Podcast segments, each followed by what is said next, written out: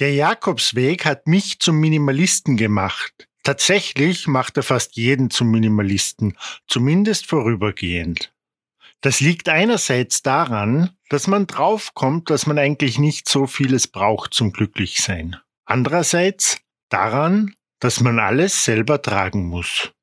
In dieser Folge von Wandern auf dem Jakobsweg möchte ich euch Tipps geben, wie ihr am besten packt. Weniger in Form einer Packliste, weil es etwas sehr Persönliches ist, für den Jakobsweg zu packen, sondern mehr in Form meiner eigenen Erfahrungen und indem ich euch vom Reduzieren erzähle, das ich mit jedem Weg durchgemacht habe. Als ich zum ersten Mal gegangen bin, war mein Rucksack 13,5 Kilo schwer. Das hört sich jetzt nicht nach viel an, aber der Rucksack ist tatsächlich das, was den Weg anstrengend macht. Würden wir ohne Rucksack gehen, wäre es nicht so schlimm. Aber der Jakobsweg ist eigentlich für jeden anstrengend, egal was man im Leben sonst macht. Oft fühlen sich gerade am Anfang, wenn man 25 Kilometer geht, die letzten fünf Kilometer so an wie die ersten 20 Kilometer. Also ihr müsstet zu Hause wirklich jeden Tag so lange mit dem Gepäck gehen, damit ihr euch an genau diese Anstrengung gewöhnen könnt. Bei diesen 13,5 Kilo hatte ich am Anfang Sachen dabei, zum Beispiel wollte ich jonglieren lernen. Also hatte ich Jonglierbälle dabei, die mir mein Bruder mitgegeben hat.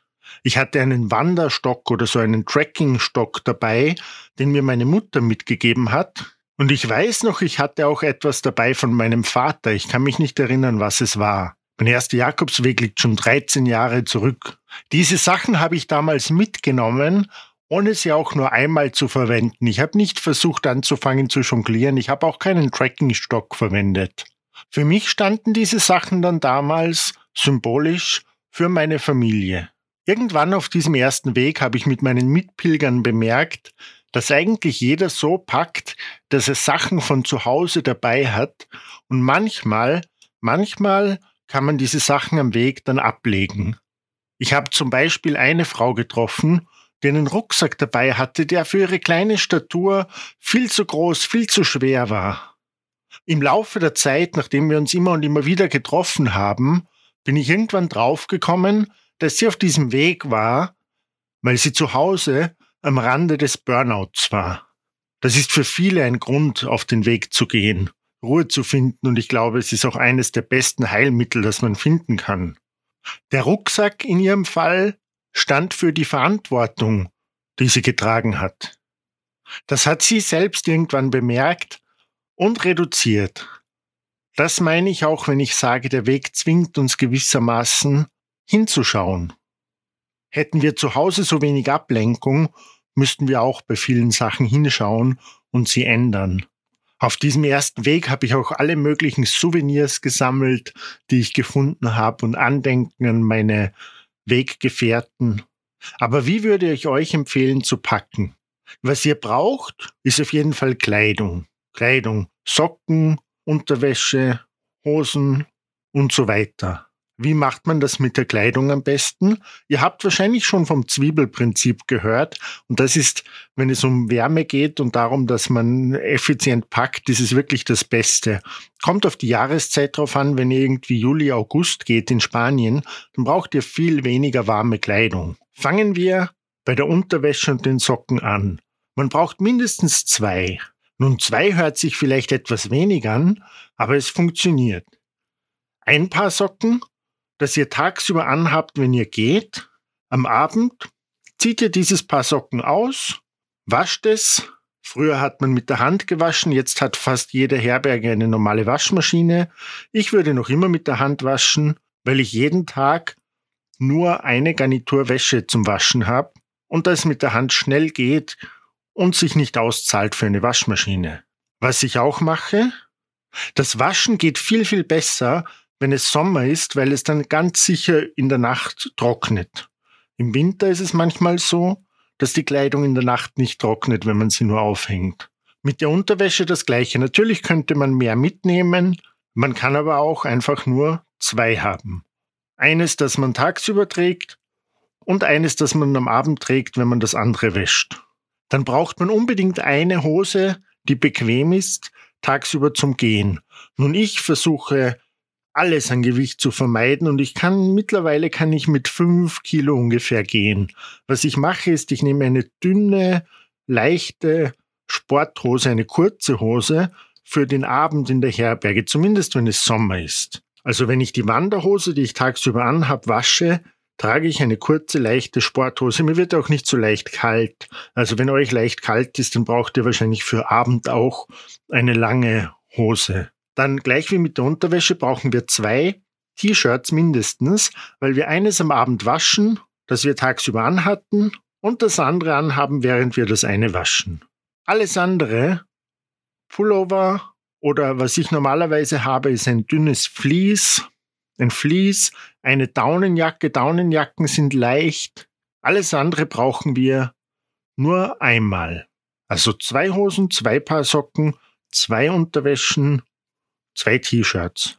Alles andere im Idealfall nur einmal. Wenn ihr euer Vlies oder eure Jacke oder irgendwas waschen müsst, dann wascht ihr sie am Abend, während ihr nur ein T-Shirt tragt.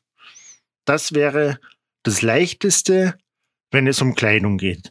Nun hier möchte ich noch etwas erwähnen. Es ist besser, weniger mitzunehmen und später etwas zu kaufen, als zu viel mitzunehmen und später etwas wegzuwerfen. Am Jakobsweg ist man nicht komplett von der Zivilisation abgeschnitten. Im Gegenteil, es gibt ein Dorf alle drei, vier, fünf Kilometer und es gibt größere Städte vielleicht alle 100 Kilometer oder so in die Richtung. Das bringt mich auch zu meinem nächsten Thema. Viele nehmen eine ganze Apotheke mit. Ihr braucht keine ganze Apotheke am Jakobsweg. Es gibt Apotheken in jedem Dorf falls man Schmerzmittel braucht oder viele haben dann diese Blasenpflaster dabei. Blasenpflaster helfen nur, wenn die Blase noch nicht offen ist, dann könnt ihr sie überkleben und wenn die Blase aufgeht, dann ist das wie eine extra Haut. Aber wenn ihr Blasen bekommt, dann findet ihr immer am Abend etwas, wo ihr diese Blasenpflaster kaufen könnt. Also ich persönlich würde sie nicht mitnehmen. Kann man natürlich, aber wenn man gut aufpasst, bekommt man vielleicht auch keine Blasen. Das Wichtigste zu den Blasen ist auch, manchmal wissen Leute nicht, wo die Blasen herkommen. Die Blasen kommen normalerweise von irgendeiner Unebenheit. Etwas, das im Schuh ist, eine Unebenheit im Socken.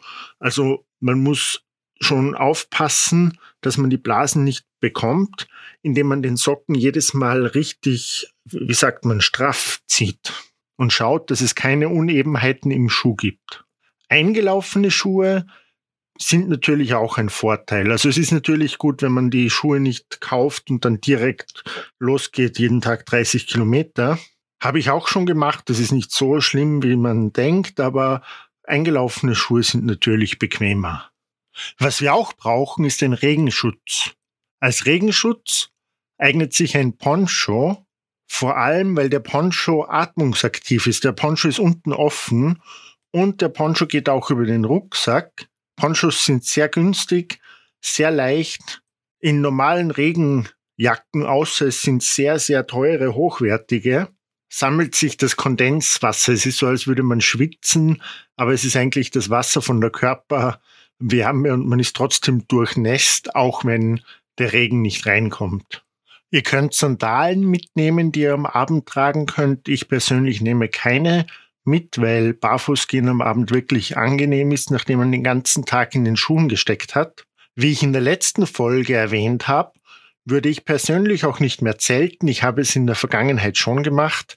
Aber wenn ihr zelten wollt, braucht ihr natürlich ein Zelt, eine Isomatte und einen Schlafsack, was dann ein paar Kilo zu eurem Gepäck hinzufügt, aber euch die Freiheit gibt, irgendwo zu schlafen. Und das ist in Spanien auch überhaupt kein Problem, wie ich letztes Mal erwähnt habe. Nun, ich bin 2014 im Winter gegangen und 2014 im Winter hatte ich einen richtigen Militärschlafsack, der drei Kilo gewogen hat und für bis minus 20 Grad war. Damals habe ich einen Franzosen getroffen und der Franzose hatte am Anfang auch noch so einen Schlafsack, hat diesen Schlafsack aber irgendwann äh, weggeworfen oder verschenkt. Ich weiß nicht, wo er ihn hingegeben hat, weil er ihn nicht mehr tragen wollte. Auf die Idee wäre ich überhaupt noch nie gekommen. Aber in Herbergen gibt es natürlich Decken. Tatsächlich gibt es von diesen Decken im Winter sogar mehr als im Sommer, weil im Winter weniger Pilger unterwegs sind. also niemand diese Decken braucht. Ich hätte die Decke auch nicht gebraucht, weil ich hatte meinen drei Kilo Schlafsack dabei. Also hat er sich jede Nacht, hat er, er hatte einen dünnen, wie heißt das, so einen, einen Hüttenschlafsack, so einen ganz dünnen, der vielleicht nur 50 Gramm wiegt und hat sich dann jeden Tag mit fünf Decken zugedeckt. Also nicht einmal der Schlafsack muss unbedingt sein. Und als ich das letzte Mal gegangen bin, 2017, habe ich dann auch wirklich keinen Schlafsack mehr mitgenommen sondern auch nur dieses 50 Gramm Inlay und jeden Abend nach einer Decke gefragt. 2017 bin ich im Sommer gegangen, also im Sommer reicht auch eine Decke und sogar der Hüttenschlafsack würde oft reichen. Aber Decken reichen auf jeden Fall. Weil diese Decken nicht immer gewaschen werden, ist der Hüttenschlafsack natürlich empfehlenswert und der Hüttenschlafsack, bei dem kann man auch eine gute Qualität nehmen, weil der Hüttenschlafsack nicht wirklich viel kostet. Aber die meisten Pilger haben einen normalen Schlafsack dabei. Keinen 3-Kilo-Schlafsack, aber auch nicht nur den Hüttenschlafsack, also irgendeinen 1 bis 1,5 Kilo Schlafsack. Noch etwas, das ich angefangen habe, also bis jetzt war ich sechsmal am Jakobsweg und jedes Mal war ich ein bisschen leichter. Ich habe sogar Sachen angefangen, wie dass ich zum Beispiel, ich nehme nur ein Stück Kernseife, Hirschseife mit und mit diesem einen Stück Hirschseife wasche ich meistens meinen Körper, meine Haare und auch meine Wäsche. Ich nehme zum Beispiel auch kein Ladegerät fürs Handy mehr mit. Ich nehme auf den Jakobsweg kein Smartphone mit, sondern ein Nokia Handy, nicht das alte, sondern eine neue Version. Dieses Telefon kann nur telefonieren und Nachrichten schreiben. Daher hält der Akku drei Wochen lang. Der Anschluss ist ein normaler USB-Anschluss, also alle drei Wochen frage ich jemanden, ob ich für zwei Stunden sein Ladegerät ausleihen kann. Ich selbst brauche kein Ladegerät mehr. Meistens nehme ich den Kindle mit zum Lesen, weil ich oft gerne lese unterwegs, aber auch der Akku vom Kindle hält für drei Wochen. Und diese Folge ist eigentlich keine Packliste für euch. Diese Folge soll euch nur Ideen geben. Ich habe schon Leute getroffen, wie zum Beispiel einen Italiener, der unbedingt seine italienische Mokka-Kaffeekanne mitnehmen wollte. Die hang die ganze Zeit an seinem Rucksack dran. Und wenn euch die Mokka-Kaffeekanne oder was auch immer wichtig ist, dann nehmt es mit. Es gibt keine Regeln. Der Weg ist für jeden anders, aber es ist angenehm, einen leichten Rucksack zu haben und man kommt eben drauf, dass man die meisten Sachen nicht braucht. Was man wirklich braucht, ist Kleidung, Unterkunft und Essen. Daher war's das auch schon von mir. Ich hoffe, wir hören uns in der nächsten Folge. Falls ihr Fragen habt, kontaktiert mich gerne. Bis dahin, buen camino.